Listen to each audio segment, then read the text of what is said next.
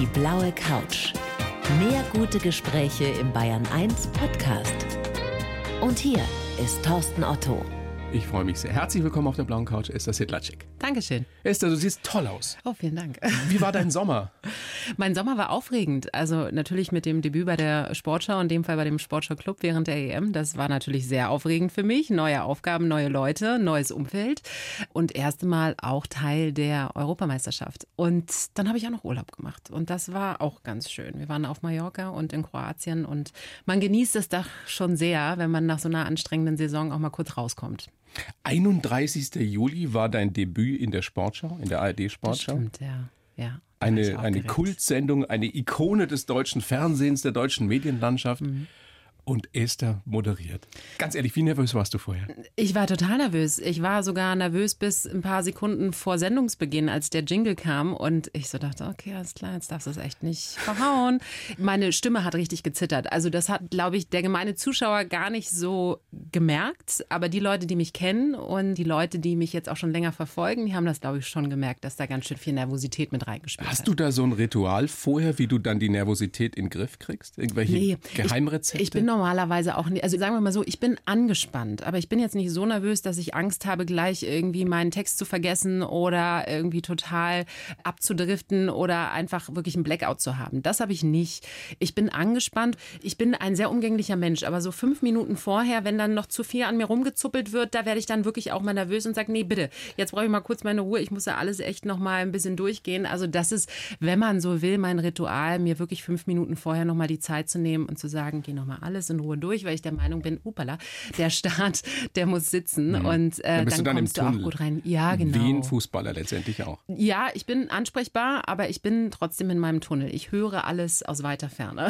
Und ich stelle mir vor, es ist ja dann doch nochmal was anderes. Ich meine, du bist seit über zehn Jahren im Geschäft, hast mhm. viel moderiert, viel Interviews geführt, aber die Sportschau, da sitzen dann Millionen von Expertinnen und Experten vom Bildschirm. Ja, wobei, das habe ich gar nicht so auf dem Schirm, nee? ehrlich gesagt. Nee, gar nicht. Ich glaube, wenn ich mir das immer wieder vergegenwärtige würde, dann wäre ich tatsächlich irgendwie nervös, ja. Und ich meine, ich habe in den letzten zehn Jahren schon auch mal negative Kommentare mitbekommen. Leute, die sagen, du machst es nicht gut, aber auch viele Leute, die sagen, du machst es super. Also ich bin ja mit diesem Feedback, was wie gesagt nicht immer positiv ist, daran bin ich ja schon gewöhnt. Und deswegen macht mich das jetzt gar nicht so sehr nervös, weil ich es auch einfach nicht zulasse und mir immer wieder vor Augen führe.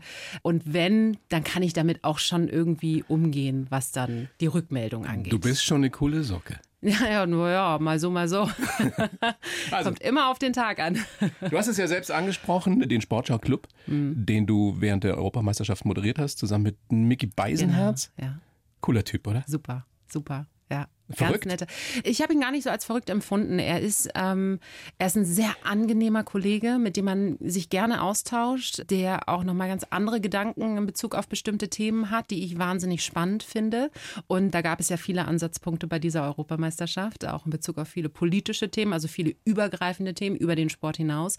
Und das hat die Zusammenarbeit mit ihm sehr, sehr, sehr spannend gemacht. Und gefühlt ist das ja auch ein Tausendsasser. Ich habe mich ja, immer gefragt, wann Micky Beisenherz eigentlich mal schläft, weil er war bei uns in der Sendung, dann hat er endlich entweder danach, und die ging ja immerhin bis in die Nacht rein, noch schnell einen Podcast gemacht und dann dies und Kolumne das. Für den Stern wahrscheinlich geschrieben. Alles Mögliche. Und ich habe wirklich immer gedacht, Micky, wie machst du das? Woher nimmst du diese Energie? Und er wirkt auf dich ja auch nie ausgelaugt. Der kommt ja immer an, hat gute Laune und es macht einfach Spaß mit ihm. Und also ich weiß nicht, ich glaube, das wäre ein toller dreifacher Vater. Der könnte das mit links. Der kann ja noch werden. Der kann ja wirklich sehr viel. Der kann ganz toll schreiben. Der ist unglaublich schlagfertig. Er ist ein wirklich guter Moderator. Der ist intelligent, ja. Aber hat der Ahnung von Fußball?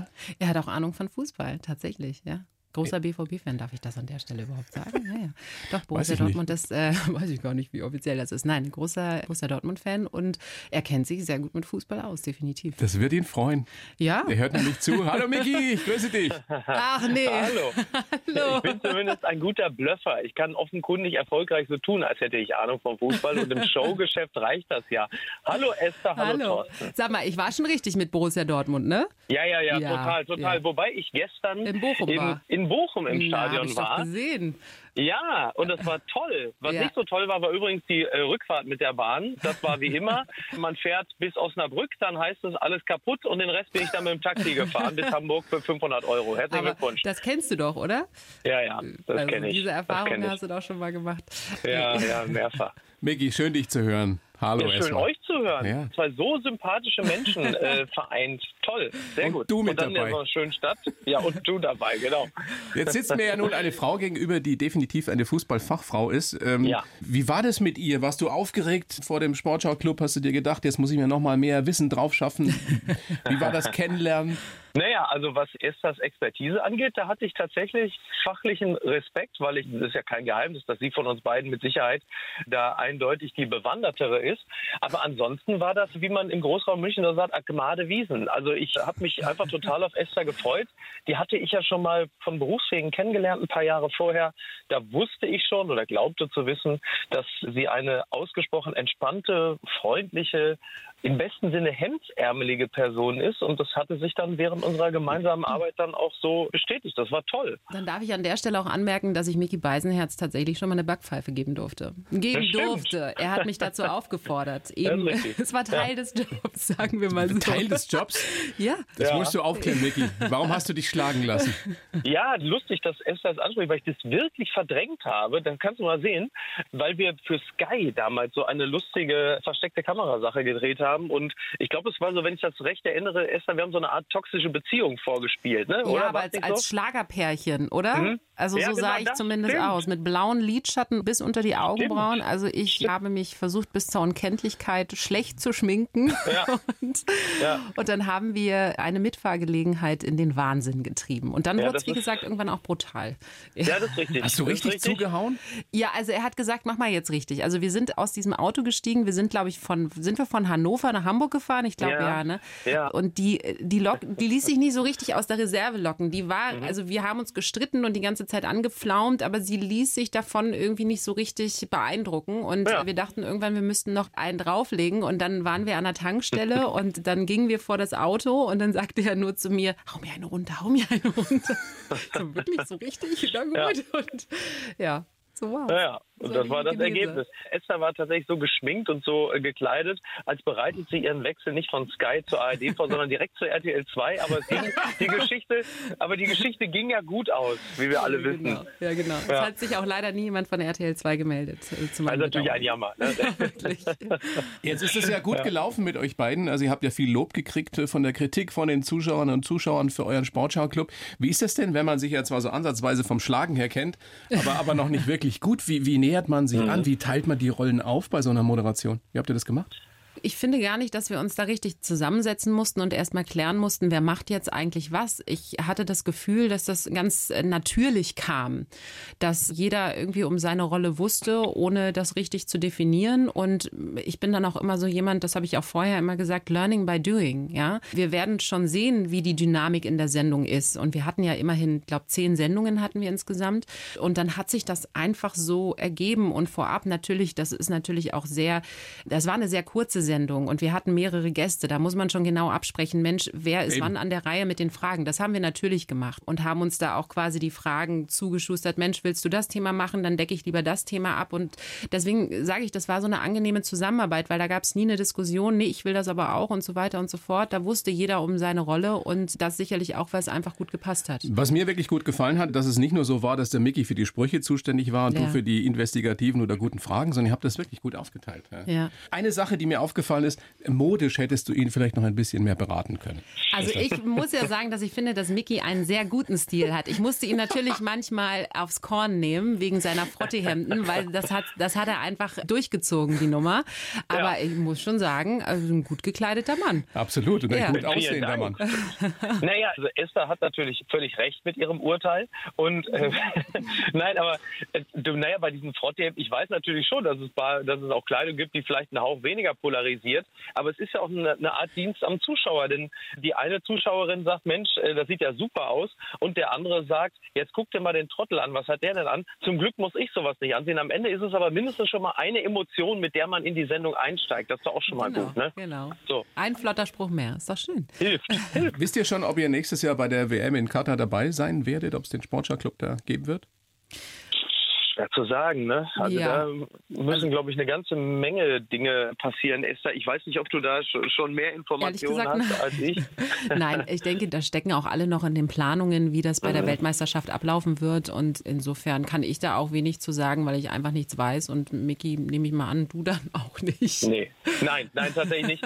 Also ich glaube, das ist wirklich noch komplett in den Sternen. Also zwischen, äh, wir machen da gar nichts und wir machen etwas, aber im Grunde genommen hat sich Katar da eine schöne Stinkbombe ins Haus geholt. Ist alles noch möglich? Naja, also Esther mag mir da widersprechen, aber wenn du so eine Sendung machst, dann geht es ja nicht ohne eine sehr kritische Haltung zum Ausrichter und dem ausrichtenden Land. Das heißt, wenn man sowas wirklich macht, dann muss es halt wirklich eine Stinkbombe sein, mhm. dass das Land Katar sagt, um Gottes Willen, was haben wir uns hier für ein Turnier ins Land geholt? Die drehen ja wirklich, die rollen ja den Teppich komplett auf. Ansonsten ist es wirklich witzlos, dann kann man es nicht machen. Aber man mhm. wird es ja sehen. Spannende Geschichte auf jeden Fall. Esther hat es ja vorhin schon angesprochen, Micky, du bist einer, der ich will nicht sagen auf tausend Hochzeiten tanzt, aber du hast sehr, sehr viel unterschiedliche Qualitäten und, und Aktivitäten. Was steht an bei dir? Was, was dürfen wir von dir in nächster Zeit erwarten? Ja, auf jeden Fall erstmal nichts Neues, soweit ich weiß. Also es ist nicht, es ist, also ich werde das, ja eben, eben, ich werde das Bestehende jetzt erstmal fortführen und also soweit, aber weißt du, also wenn ich eines gelernt habe, dann, dass ich mich mit Prognosen besser zurückhalten sollte. Ne? Wie war das speziell, wenn es die Zukunft betrifft? Also keine Ahnung. Aber ich habe wirklich keine, wie soll ich das nennen, Aufmerksamkeitsunterdeckung. Also es ist nicht so, dass ich morgens wach werde und denke, wo kann ich jetzt noch den Arsch zum Fenster raushängen? Macht ihr beide mal manchmal sowas wie eine, wie eine, eine Mediapause sozusagen, auch Social-Media-Pause? Habt ihr sowas gemacht über den Sommer? Micky, du, Esther? Äh, nein. Hätte mich überrascht. Nee, bei mir ist es tatsächlich so, dass ich relativ wenig poste, ehrlicherweise. Ich nehme die Leute am liebsten mit, wenn ich arbeite, wenn ich privat bin, wenn ich mit meiner Tochter bin, wenn ich mit meinem Mann bin, dann ist das Handy auch mal beiseite gelegt. Und ich hatte mal eine Zeit, da war ich gefühlt nach einer Sekunde am Telefon. Das hat sich mittlerweile auch gerade durch die Familie so gelegt, dass ich es auch einfach gerne genieße, abseits von Social Media mein Leben zu führen. Ich nehme da die Leute, ehrlich gesagt, weniger in mein Privatleben mit und ähm, fühle mich dabei auch sehr, sehr gut, weil das für mich dann auch immer Abschalten ist. Das würde ich für mich auch in Anspruch nehmen. Also ja. diese Art des Abschaltens gilt für mich auch. Also ich habe weder das Bedürfnis, Mails zu beantworten, noch Telefonate entgegenzunehmen oder in privaten Situationen das auch noch mit den Leuten zu teilen. Also das tatsächlich auch nicht. Mhm. Es kommt nur bei mir halt anders rüber, weil die Taktung so hoch ist. Aber das hat echt auch damit was zu tun, dass du Schreibtourette äh, hast. Ja, das klingt jetzt so abfällig, aber das ist ja auch immer eher wie so eine Art Abfallprodukt des Denkprozesses, was man dann mal eben noch so links und rechts da noch so reintippt. Das dauert ja auch nicht so wahnsinnig lange. Ich verkaufe es den Leuten allerdings als Champagner. Ja, machst du gut. Ja, danke. Micky, großes Vergnügen, mit dir mal wieder zu quatschen. Wir ja, wollen dich gar nicht länger aufhalten, weil du musst Töchterchen abholen, richtig? Ja, die ist gerade bei der Logopädin, um sich das Lispeln abzugewöhnen. Und guter, guter Vater, der ich bin, kaufe ich jetzt noch einen Kaffee. Allerdings nicht für die Tochter, sondern für die Logopädin. Und dann geht's auch schon wieder weiter mit N T V. Ne? Ja, dann bestell der Kleinen mal liebe Grüße. Mach ich, mach ich. Micky, alles Liebe dir. Mach's gut, ihr Lieben. Ja, tschüss. Ciao, ciao. Servus. Ciao, tschüss. Hat das eine ist ganz süße Tochter. Ja. Die war öfter auch da. Die war ganz dauerhaft, ja. Er ist sowieso ein, ein Sensationstyp. Ja, finde ich auch. Hochbegabt und dabei einfach ein, ein saunetter Mensch. Genau, total. Und sowas gibt es nicht allzu häufig, finde ich. Apropos Tochter, du hast ja auch eine und ja. es gibt Nachwuchs. Ja, nochmal, genau. Im Hause Sedlaczek. Ja, genau. Ist das der, der nächste Schritt zur Großfamilie dann?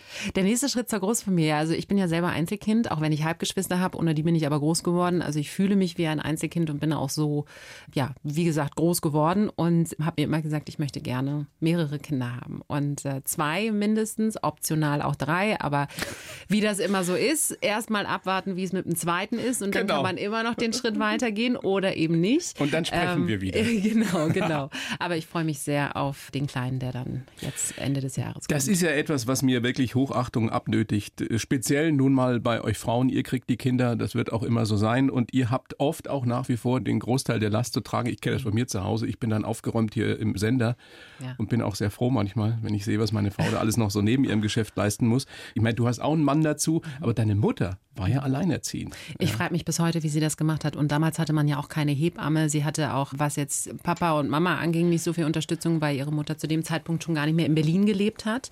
Und äh, mein Opa hat zwar geholfen, aber auch nicht in der Intensität, wie man es dann vielleicht von seiner Mutter gewohnt ist oder wie ich es jetzt auch von meiner Mutter gewohnt bin, wenn sie denn mal da ist, beziehungsweise uns in München besucht, dann ist sie wirklich immer Oma durch und durch. Oder natürlich, wenn wir in Berlin sind, dann will sie die am liebsten, die Kleine, immer für sich in Beschlag nehmen und mich am liebsten abschieben. So, geh du mal, wir machen jetzt unser Ding. Was für ein Glück. Äh, total, total. Ja, ich bin da auch sehr dankbar. Das versteht man erst, wenn man selber Eltern ist, ne? Genau, aber ich frage mich natürlich gleichzeitig, Mensch, Mama, wie hast du das damals gemacht? Also damit wächst ja auch die Hochachtung und auch die Liebe für die eigene Mutter nochmal, wenn man selber weiß, was es eigentlich bedeutet, ein Kind zu haben. Unbedingt. Das ist ein sehr, sehr wichtiges Thema, mhm. über das viel zu wenig gesprochen wird. Ja. Finde ich gerade heute in der Zeit. Esther, ich habe für dich einen Lebenslauf geschrieben. Ja. Das mache ich auf jeden Gast. Ich habe das, glaube ich, als wir uns das letzte Mal gesehen haben, auch schon getan für dich. Das ist jetzt ein komplett neuer Lebenslauf, den gebe ich dir. Du ja. kennst ihn nicht. Du liest ihn bitte so vor und schimpfst mich dann danach oder sagst, damit können wir arbeiten. Bitteschön. Ich heiße Esther Sedlaczek und bin eine zufriedene Frau mit einem Traumjob, ist richtig. Als Kind war ich mit meiner Mutter im Stadion und saß begeistert vor dem Fernseher, wenn die Sportschau lief. Richtig. Heute darf ich die Kultsendung selbst moderieren. Inzwischen bin ich seit über zehn Jahren im Geschäft, habe fast alle großen Stars getroffen und tausende Interviews geführt. Meine Karriere habe ich mir hart erarbeitet und ich bin nicht immer mit Blumen beworfen worden. Mein Tipp an alle jungen Frauen da draußen, macht euer Ding und gönnt euch Fehler, denn hinfallen ist wichtig. Aber das Wichtigste in meinem Leben ist meine Familie. Also ich muss schon sagen, gut auf den Punkt. Sehr, ja, ich, sehr, weil ich dich so lange sehr, und so sehr, gut kenne. Sehr, sehr treffend. Nein, also vor allen Dingen eines, klar, Familie ist mir tatsächlich das Wichtigste. Aber was mir mal ganz wichtig ist, wenn mich tatsächlich junge Frauen fragen, die auch gerne in den Sportjournalismus oder sogar in die Sportmoderation wollen, ihr müsst nicht perfekt sein. Fallt hin, steht wieder auf. Das ist die Erfahrung, die ihr braucht. Und ich habe aus meinen Fehlern, waren es Fehler? Ja, hier und da waren es sicherlich Fehler, aber es waren Fehler, die mich viel, viel weitergebracht haben als wahrscheinlich jedes Erfolgserlebnis. Und das ist mir immer schon ein ganz wichtiger Punkt. Gönnt euch das. Es ist vollkommen in Ordnung. Wobei das nicht immer so einfach ist. Hängt ja auch viel von den Chefs oder Chefinnen ab, die man da so hat. Absolut. Ob die einem das zugestehen, dass man Fehler macht, egal ja. ob als, als Frau oder als Mann. Weil du gerade angesprochen hast, dass du Fehler gemacht hast. Ich erinnere mich, ich meine, dass du beim letzten Mal erzählt hast, dass bei deiner allerersten, nicht Moderation, sondern als Field-Reporterin unterwegs warst. Ja. Dass du dich danach dann angeguckt hast, also die Aufzeichnung angeguckt hast und so enttäuscht warst, dass du, dass du geheult hast, weil es so schlecht war. Nee, das nicht. Also ich, was ich früher immer nicht konnte, war, mich selbst nochmal zu hören und zu sehen. Das weiß ich, vielleicht gibt Gibt es Menschen, die können das direkt und sagen, Mensch, hört sich ja super an und sieht ja super aus. Das sind dann aus. meistens Männer. Wahrscheinlich, ne? Das war tatsächlich immer so das Problem. Nein, ich musste tatsächlich weinen, als ich mein erstes Casting für Sky hatte und im Studio saß und diese ganzen Studiolichter, die ganzen Menschen, das erste Mal in so einem Studio gesessen, wirklich moderiert. Ich hatte ja wirklich keine Erfahrung und ich habe es einfach total verkackt. Da kann mir keiner was anderes erzählen. Das war einfach schlecht, was ich da gemacht habe. Ich habe mich versprochen. Ich war natürlich total nervös. Also nichts im Vergleich zu der Nervosität, die ich jetzt beispielsweise von meiner ersten Sportschau-Sendung hatte. Sondern so richtig und, äh, nervös. Richtig, genau. Mit Magengrummeln und einfach wirklich so, dass ich Schwindel dachte, was, was, was, was, was mache also wirklich, was mache ich denn jetzt hier eigentlich? Das war schon viel Druck und du willst natürlich liefern, wenn du da die Chance auf so einen Traumjob hast. Und da saß ich dann am Flughafen in München, das Casting war hier in München und ich bin natürlich wieder zurückgeflogen nach Berlin und da habe ich echt geweint, weil ich dachte, das hast du versemmelt, das kommt nicht wieder. Und, ähm, aber haben ja. die dich dann trotzdem genommen, aufgrund dieses Castings? Ja, vielleicht bin ich da auch wieder viel zu kritisch. Ich habe es ja nie gesehen, was ich da geliefert habe. Aber sie haben sich dann gemeldet und ich war recht erstaunt, weil ich dann in die nächste Runde gekommen bin, die dann auch gut gelaufen ist. Da war ich ja dann draußen. Tausende von Bewerberinnen und Bewerbern? Ja. Ja, genau. Stimmt, wow. Das waren einige.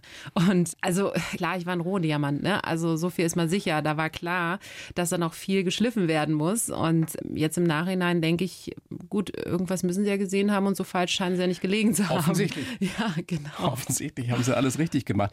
Weil du gesagt hast, dass es so wichtig ist, sich Fehler zuzugestehen und auch mal hinzufallen und dann eben wieder aufzustehen. Mhm. Wann bist du das letzte Mal so richtig auf die Schnauze gefallen? Das ist eine gute Frage. Man muss ja immer unterscheiden. Es gibt ja die offensichtlichen Fehler, die man macht, wie blöde Versprecher. Was nicht oder, schlimm ist. Nee, natürlich nicht. Aber das, wenn dann die Kritik von außen so geballt kommt, also Kritik ist es ja noch nicht mal. Bei einem Versprecher kann es ja noch nicht mal kritisch sein. Das ist ein Versprecher, das ist was ganz Menschliches. Das ist Live-Fernsehen, das passiert. Das ist eher das Feedback, was dann kommt und wodurch man sich natürlich auch immer so ein bisschen verunsichern lässt. Umso wichtiger ist es dann aber auch gerade zu sein, um dann zu sagen, hey, Leute, das passiert, das ist Live-Fernsehen, um das auch wieder einzuordnen. Ich kann mich an ein Interview erinnern, mit dem ich wirklich sehr, sehr unzufrieden war. Und das ist, wo womöglich nicht der letzte Fehler, der mir passiert ist, aber der letzte wirklich, wo ich sage, boah, da hatte ich lange dran zu knabbern. Das war ein Interview mit Peter Bosz, als der noch Trainer bei Borussia Dortmund war. Es gab ein Spiel gegen Bayern null vier Leverkusen, die hatten damals ja einen furiosen Start hingelegt, haben Spiele gewonnen, haben wahnsinnig viele Gegentore kassiert. Das war so immer so der einzige Knackpunkt. Wie lange geht das hier gut? Ja, super Offensivfußball, defensiv geht so. Und da kippte es gerade so, dass er dann nach relativ kurzer Zeit dann doch auch, wie gesagt, in der Kritik stand. Und das hieß, ach Mensch, ist das jetzt der richtige Trainer für Borussia Dortmund oder nicht? Die haben dann gegen Leverkusen gespielt und vor dem Spiel mussten wir das Thema natürlich aufgreifen, wie sicher fühlt er sich in seinem Sattel. Und das sind ja dann auch oftmals Interviews, die auch unangenehm sein können, ja. Und da habe ich mich einfach in den Fragen nicht gut ausgedrückt und war selbst überhaupt nicht zufrieden. Ich kann gar nicht mehr genau sagen, wie ich mich da ausgedrückt habe, aber ich hatte das Gefühl, dass ich ihn gerade irgendwie blöd dastehen lasse, was überhaupt nicht mein Anliegen war. Und bin da wahnsinnig unzufrieden aus diesem Interview gegangen, hatte ihn aber glücklicherweise eine Woche später in der Champions League in Madrid bei Real und äh, habe ihm da auch nochmal persönlich gesagt, dass ich dieses Interview selbst, da war ich nicht zufrieden mit mir und dass ich mich da aufrichtig bei ihm für entschuldigen möchte, wenn ich ihm ein schlechtes Gefühl gegeben habe. Weil selbst in den kritischsten Situationen willst du einem Trainer eigentlich kein schlechtes Gefühl geben. Du musst natürlich nachhaken, du musst auch selbstkritisch sein, aber mein Ansinnen ist es, nie jemanden blöd dastehen zu lassen. Und ich hatte das Gefühl, dass mir das in dem Moment nicht so richtig gut gelungen mhm. ist. Und das hat mir sehr leid getan. Und wie gesagt, das hat mir persönlich für mein Gefühl einfach sehr lange nachgehalten. Hat er die Bitte um Entschuldigung dann akzeptiert? Ja, also er hat das jetzt auch gar nicht so wild gesehen. Das war dann überhaupt kein Thema. Ich bin dann trotzdem jemand, wenn ich das Gefühl habe, dass ich was nicht gut gemacht habe und dass jemand anderen mit einbezieht, ja, den es dann auch trifft, dann entschuldigt man sich. Also das finde ich... Sollte man ich, ja, so tun. Könnte man machen. Ein langer Weg, eine große Karriere bis jetzt schon und da wird noch eine Menge kommen. Wir wollen mal gucken, wie du so geworden bist. Esther, geboren am vierundzwanzigsten elften fünfundachtzig? Richtig. In Berlin, in Ostberlin? Genau. In Westberlin dann aufgewachsen, die Mama alleinerziehend. Mhm. Den Papa hast du erst kennengelernt, als du sechzehn warst. Kommen wir gleich noch drauf. Mhm. Wie würdest du deine Kindheit, die frühe Kindheit in drei Worten beschreiben? Erfüllt. Ähm... In drei Worten, oh Gott, ey, das fällt ja. mir immer so schwer. Wie würdest du in drei Worten, oh Gott? Ich stelle die Fragen ja manchmal selber, aber wenn ich sie selber beantworten muss, dann... Also deswegen frage ich auch lieber. Erfüllt, glücklich und zufrieden. Das ist erfüllt, auch ganz glücklich schön, und zufrieden. Das ist ganz schön platt, ne? Nein. Das ich war ein erfüllt, glücklich, zufriedenes Kind. Nee, ich war erfüllt tatsächlich... Erfüllt Glück und Zufriedenheit. Ja, ich war tatsächlich ein glückliches Kind und... Auch wenn das besondere Umstände, was heißt besondere Umstände? Es gibt Millionen von Kindern, die ohne Papa groß werden.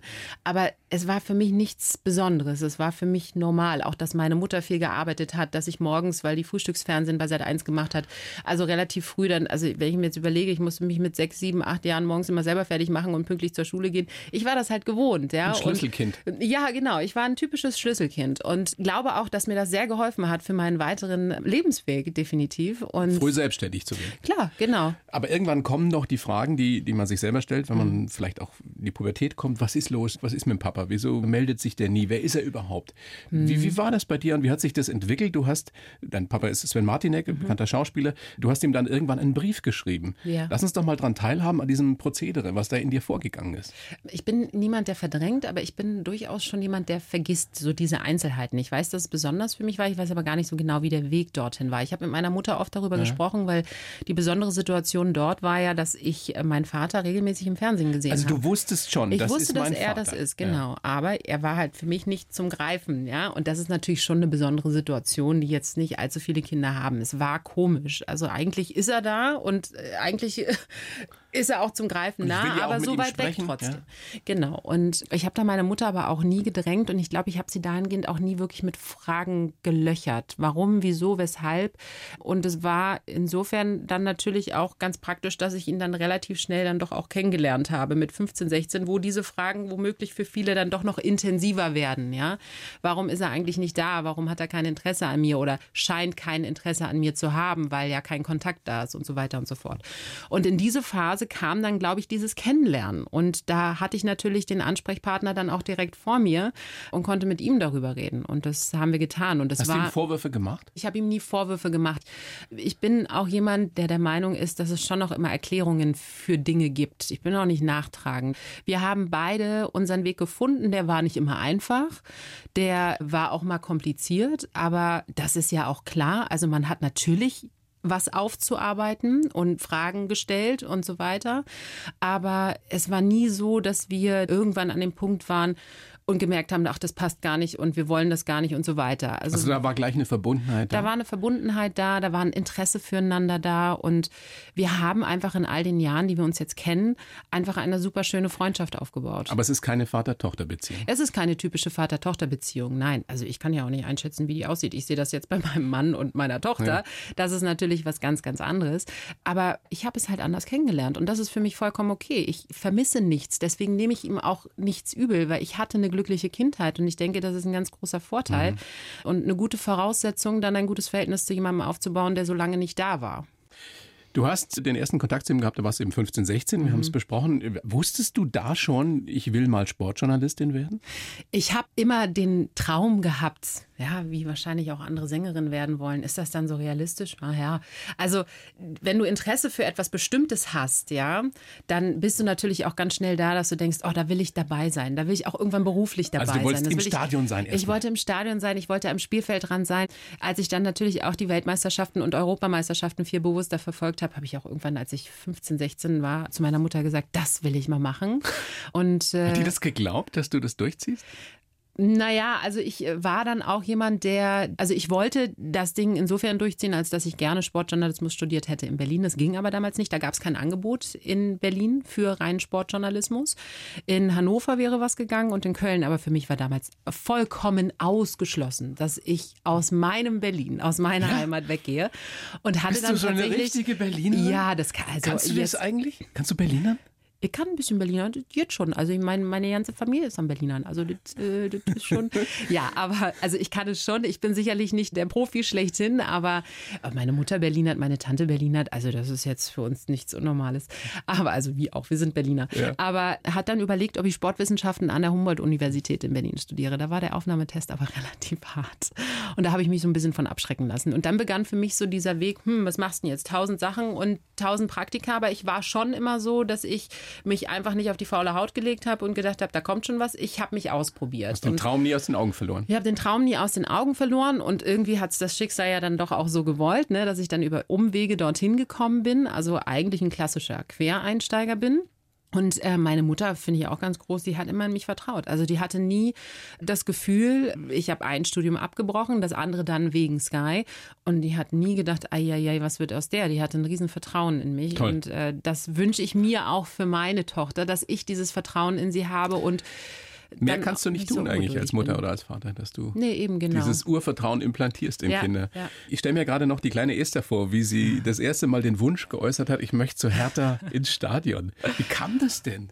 Also ich erkläre mir das ehrlich gesagt so. Ich habe die Schule gewechselt. Wir waren in Schöneberg oder haben in Schöneberg gewohnt, in Berlin-Schöneberg. Und also im Westen? Im Westen, ja. Genau. Und äh, da bin ich auch die ersten vier Jahre zur Grundschule gegangen und dann sind wir nach Schmargendorf in Wilmersdorf gezogen.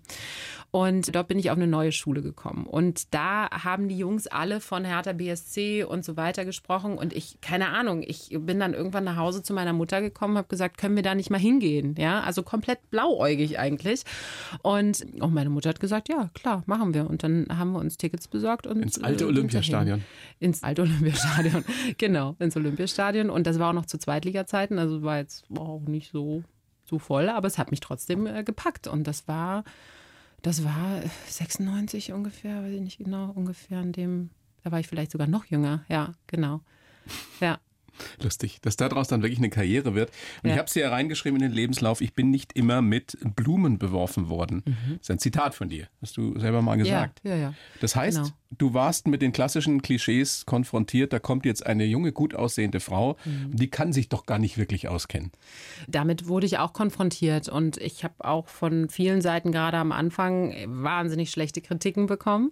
Ich war dann halt nach Jessica, damals noch Kastrop, mittlerweile Liberts, halt die zweite Frau bei Sky. Guy. Dazu noch sehr jung und man hat mir natürlich meine Unerfahrenheit in diesem Bereich auch angemerkt in den ersten Sendungen. Das wäre ja komisch, ja? Ich bin ja auch kein Profi, der vom Himmel gefallen ist und habe natürlich auch noch Zeit gebraucht und das haben andere offensichtlich nicht so gesehen und haben natürlich das kritisiert, was sie gesehen haben und haben das dann teilweise recht hart bewertet. Das war für mich aber eine ganz gute Schule, mit Kritik umzugehen und auch mit einer gewissen Selbsteinschätzung und auch das, was man von sich selbst erwarten sollte und sich dann eben auch die Zeit zu nehmen, nehmen, so ein bisschen Geduld zu, mhm. zu erlernen und zu sagen, hey, du bist auch noch nicht lange dabei, jetzt mal Entspann dich Piano. Mal. Genau. Aber es ist ja so schwer, wenn man den Druck hat, wenn man da abliefern soll, wenn dann Kritik kommt von den Medien, von Fans. Mhm. Wie war das denn mit Trainern und Spielern? Musstest du dir da auch erst ein Standing erarbeiten? Ich habe mir versucht, darüber nie Gedanken zu machen, was könnten die jetzt von mir denken und wie fanden sie jetzt die Fragen und so weiter und so fort. Das hast du am Anfang oder habe ich am Anfang getan, habe das aber relativ schnell abgelegt, weil ich gemerkt habe, das setzt mich unter zu viel Druck und unter dem stehe ich ja eh schon, weil man hat natürlich eine gewisse Erwartungshaltung. Man kommt da ja auch nicht so schnell hin und sagt, ey, jetzt lass mich mal alle in Ruhe, ich mache mein Ding und so weiter und so fort. Insofern habe ich da versucht, mich ein bisschen frei von zu machen und da wirklich einfach nur auf meine Erfahrungen zu schauen. Ich Ich habe nie schlechte Erfahrungen mit Trainern gemacht. Ich habe auch noch nie Erfahrungen mit respektlosen Trainern nie gemacht. Nie einen Trainer erlebt. Ich, ich sage jetzt mal, ich werfe einfach ah, mal so einen Namen in den Ring. Ja. Otto Rehhagel, der dich da nee. so ein bisschen so von oben herab das Mädchen so Ach, behandelt. Nee, nee, aber ich glaube sowas, was heißt, ich glaube sowas prallt auch an mir ab. Also selbst wenn das ja. jemand versucht, also mittlerweile würde ich sagen, passiert mir das gar nicht mehr. Vielleicht ist es mir auch mal passiert und dann ist es mir aber nicht aufgefallen. Weil das, wie gesagt, das ist so... Also ein dickes Fell braucht man. Man braucht ein dickes Fell und man darf viele Dinge auch einfach nicht persönlich nehmen. Es gab, jetzt wo ich drüber nachdenke, den Namen will ich allerdings nicht sagen, wie langweilig. Mhm. Es gab schon einen Trainer, der ist aber mittlerweile auch lange nicht mehr in der Bundesliga und damals war er zweite Liga, der war wahnsinnig unangenehm und der hatte auch tatsächlich Züge der Respektlosigkeit, nicht nur mir gegenüber, sondern auch meinen Kolleginnen gegenüber und da muss ich ganz ehrlich sagen, das ist mir wirklich gegen den Strich gegangen. Wie hat sich denn überhaupt diese Szene verändert, speziell die der Trainer, wenn man da an die jungen Trainer, in Anführungsstrichen mhm. jungen Trainer wie Hansi Flick denkt oder noch viel jünger Julian Nagelsmann, mhm. wie kommunizieren denn die und ist das für die was anderes? Sehen die das als wichtiger an? Jetzt mit Journalistinnen und Journalisten zu sprechen? Also gerade die jungen Trainer, ähm, du hast einige gerade angesprochen, mit denen ist die Kommunikation sehr, sehr einfach. Also vor den Spielen telefoniert man ja auch hin und wieder mit Trainern, wenn sich eben auch Themen aufdrängen, wo einfach ein Vorabgespräch ganz, ganz wichtig ist. Da rufst du einfach ist. an. Also du rufst Julian genau. Nagelsmann an und sagst, wie sieht's aus am Samstag? naja, also oder am Dienstag. Genau, man sollte schon sagen, Mensch, passt es dir dann und dann und dann äh, vereinbart man einen Termin und dann ruft man an und dann spricht man vorher mit denen. Und dann sind es auch oftmals Trainer, die einem Informationen auch geben. Das habe ich auch anders erlebt, wo Trainer, aber es hat natürlich auch was mit Vertrauens, also mit dem Gewinn des Vertrauens ja. zu tun, dass man natürlich auch einen guten Zugang zu den Trainern haben muss und auch, wie gesagt, ein gewisses Vertrauen aufbauen muss, damit einem gewisse Informationen auch eben gegeben werden und man damit dann aber auch entsprechend umgeht. Und da muss ich aber sagen, das finde ich jetzt aber nicht nur in den Vorabgesprächen, sondern auch in den Interviews, dass dir gerade die jüngere Trainergeneration da auch viel Informationen mitgibt. Gibt, auch in den Interviews Viele davor. Smarte Typen drunter, muss man ganz ehrlich absolut, sagen. Absolut, absolut. Ganz eine andere Geschichte ist die mit den Spielerinterviews. Mhm. Da habe ich eher das Gefühl, dass das immer weniger Sinn macht, mhm. weil die einfach so, ich will nicht sagen glatt gebügelt sind, aber einfach so... so ja. vorsichtig inzwischen sind und sich gar nichts mehr trauen. Wird ja viel bemängelt, es gibt keine Typen mehr. Ich glaube, daran ja. liegt es nicht. Es liegt einfach daran, dass in dieser, dieser Medienvielfalt, in dieser digitalen mhm. Welt einfach jeder Pups sofort in der Welt ist und die natürlich Schiss haben, irgendwas zu sagen, was ihnen auf die Füße fällt. Ja, auf der anderen Seite, ich kann das natürlich auch in Zeiten von Social Media so ein Stück weit verstehen. Ich hatte mal eine Erfahrung in Köln beim F C, da war Solbakken noch Trainer, da ist jetzt auch schon Ewigkeiten her, ich glaube, Solbakken, genau. Und Michael Rensing war damals im Tor. Und die Früher haben das ja Spiel, beim F C Bayern auch. Genau, er hat ein Spiel dann auch verloren und danach, meines Wissens, hat er sich doch recht kritisch auch in Richtung Trainer geäußert. Und das ist ihm dann, was heißt, total auf die Füße gefallen. Aber selbst ich habe dann über Social Media Nachrichten bekommen, wie kann er sowas nur sagen und so weiter und so fort. So, also wenn dann da jemand ist, der dann mal seine Meinung kundtut, dann wird er dafür eigentlich auch schon wieder vernichtet, ja? Teilweise, natürlich das nicht von allen. Das sind ja alles junge Männer, ja. zum Teil noch nicht mal Männer, sondern mhm. noch Jungs. Ich stelle mir das wahnsinnig schwer vor, damit umzugehen. Ich, ich stelle mir Bei all auch den Millionen, die die vor. verdienen, aber das ist ja. ja wirklich zum Teil auch Schmerzensgeld, also kein ja. Mitleid. Ja. Aber das ist doch schwer, wie sollst du denn da auch erwachsen werden? Genau, und ich denke auch, oder ich kann das schon nachvollziehen, dass man, dass man da einfach sehr vorsichtig ist in dem, was man sagt, ja, und, und sich da eher zurückhält. Du hast es ja selbst mal erlebt, du warst ja in Anführungsstrichen mal Spielerfrau mit mhm. Kevin Trapp damals. Mhm. Wie, wie, wie, wie gehen die damit um? Mit Kritik und mit Kritik, dem, mit dem Druck, den Social Media aufbaut. Gott, ich kann das jetzt gar nicht mehr so genau sagen, wie das damals war, aber ich denke, dass da jeder junge, gerade junge Spieler extrem unter Druck steht. Ich glaube, ein Thomas Müller macht sich darüber keine Gedanken. Ich glaube, auch Mats Hummels steht da relativ ja. drüber. Aber ich finde ja auch, wir haben ja auch viele Typen in ja. der Liga. Vielleicht zu wenig. Vielleicht wünschten sich da mehr, noch mehr Typen. Aber wenn ich da auch an Chris Kramer denke, den ich großartig finde. Wie gesagt, super als Experte inzwischen auch, ja. Martin Hinteregger, finde ich, ist auch einer, der, der viel sagt, der ja jetzt auch offen über seine Depression gesprochen hat. Und also wir haben da schon ein paar Kandidaten, die, die sehr offen mit gewissen Themen umgehen. Sind wir wieder bei dem Punkt, was du ja sagst, macht euer Ding und gönnt euch Fehler. Genau. Als Moderatorin, als Moderator kann ja. man das vielleicht tun. Ja. Als Spieler, ja. als Profi vielleicht eher wenig, ne? Ja, wobei vielleicht muss ich da auch einfach mehr getraut werden, ja, und vielleicht auch mit so einer gewissen Unbekümmertheit an Themen herangegangen werden, ja. Und ich meine, wir haben ja auch das Thema Homosexualität im Fußball. Ich frage mich immer, warum muss sich jetzt der der homosexuelle Spieler melden und sagen, ich bin schwul? Das, dann sind wir doch wieder bei etwas Unnormalem, ja. Das sollte doch eigentlich normal sein. Warum muss er dann darüber sprechen? Und man kann natürlich auch anders fragen, warum muss er es verbergen? Natürlich, warum muss das verbergen? Selbstverständlich. Nur ich weiß nicht, ob der richtige Weg dann der ist, dass es jetzt den einen geben muss, der unbedingt sagen muss, hallo, ich bin's übrigens. Ja, ich aber was das, wäre die Alternative oder was ist die Alternative? Also ich finde es super, wenn wir einfach gar nicht großartig über dieses Thema sprechen, weil es keins sein sollte, generell Homosexualität. Also, aber so weit sind wir noch nicht. Genau, so weit sind wir noch nicht. Gut, aber was ist der Mittelweg? Ich weiß es nicht. Also ich finde, es ist ein wahnsinnig schwieriges Thema. Ich möchte zumindest auch nicht in der Situation sein. Ich ja. wollte jetzt nur noch mal die andere Seite. Ich verstehe absolut klar, wenn, wenn es einen gibt, der vorangeht, um den anderen zu zeigen, hey, ist nicht schlimm, macht es einfach, Jungs. Auf der anderen Seite finde ich es halt auch schade, dass es den einen geben muss, ja, um, um dieses Thema aufzugreifen und ein Zeichen zu setzen. Ein Zeichen setzen. Warum denn? Homosexualität sollte doch heutzutage keine Rolle mehr spielen. Ich kann das nur unterschreiben, ja. aber wir sind einfach noch nicht so weit. Ja, absolut. Wir brauchen noch ganz viel Geduld ja. und ganz viel Liebe. Ja. Geduld und Liebe. Toleranz. Steht auf deinem Arm, gell? Ja, richtig. Ach so, darauf wolltest du hinaus. Genau. Oh, was für eine Überleitung. Steht auf meinem Arm, genau. Ja. Ja. Warum? Warum? Also ich bin ein wesentlich geduldigerer Mensch, als ich früher war. Ich war früher sehr ungeduldig, wollte eigentlich immer mit dem Kopf durch die Wand und wollte eigentlich auch alles sofort und äh, habe dann aber schnell gemerkt, dass das womöglich nicht der richtige Weg ist. Und auch meine gesamte Karriere, nicht nur das Muttersein, hat mir wirklich wahnsinnig viel Geduld gelehrt und hat mir auch gezeigt, die Dinge fügen sich schon und manchmal braucht es ein bisschen und wenn es dieses bisschen braucht, dann hat das auch seinen Grund. Und das war mit dem Grund, warum ich mir Geduld habe tätowieren lassen und Liebe ist, finde ich, einfach ein wahnsinnig wichtiges Wort. Und mit einer wahnsinnig wichtigen Bedeutung vielmehr. Eine weise Frau sitzt mir gegenüber. Naja. Jetzt ist ja das eine, sich das vorzunehmen und das andere ist es dann, aus seiner Haut auch rauszukönnen, mhm. wenn man ein ungeduldiger Mensch ist. Also ich weiß das aus eigener Erfahrung. Mhm. Es ist eine Lebensaufgabe, Geduld zu entwickeln. Ja, ja, absolut, absolut. Also wie gesagt, das Muttersein lehrt es einen ja nochmal auf eine ganz intensive Art und Weise. Das werde ich nicht mehr hinkriegen, Muttersein. Okay, gut, das Elternsein wahrscheinlich ja. dann auch, also das Vatersein, stimmt das schon, wird ja. einen auch ein wenig Geduld lehren. Da ist es schon so, dass ich dann oft merke, boah, ist da jetzt musst du wirklich mal, jetzt warte mal ab. Das wird schon, das wird schon. Die beruhigt sich schon wieder so ungefähr. Gibt es noch Situationen, in denen du so total ungeduldig bist, wo du sagst, jetzt mach doch mal hin? Ja, im Stau zum Beispiel. Echt? Ich bin so jemand, schreist du rum im Auto? Nein, ich schreie nicht rum, aber ich hasse Zeitdruck. Und ich räume mir eigentlich auch immer genug Zeit ein, um diesen Zeitdruck nicht zu haben. Wenn er dann doch aber mal entsteht durch Dinge wie beispielsweise einen Stau, denke ich mir so, wann geht's jetzt weiter, wann geht's jetzt weiter? Ich muss, ich muss, ich muss. Da werde ich ungeduldig, ja. Hast du so eine... So eine Art und Weise, damit umzugehen? Irgendwas meditierst du dann im Auto? Atmest einfach du? Tief durchatmen. Manchmal drehe ich auch einfach durch bis zum Schluss, bis ich dann da bin. Aber eigentlich tatsächlich einmal, also das, ich komme jetzt immer auf mein Kind zu sprechen, aber es ist tatsächlich auch in solchen Situationen, ist wirklich mal dieses tiefe Durchatmen und einfach kurz besinnen. Das ist alles gut. Das hilft ganz oft schon weiter.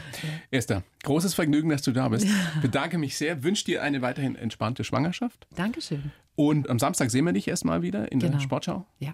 ja. Wann geht es inzwischen? achtzehn Uhr oder achtzehn Uhr fünf? Wann geht's genau? achtzehn Uhr. Immer noch achtzehn yeah. Uhr. achtzehn Uhr geht's los und ähm, ansonsten alles Gute. Bleib gesund. Dankeschön. Die blaue Couch, der Bayern eins Talk als Podcast. Natürlich auch im Radio. Montag bis Donnerstag ab neunzehn Uhr.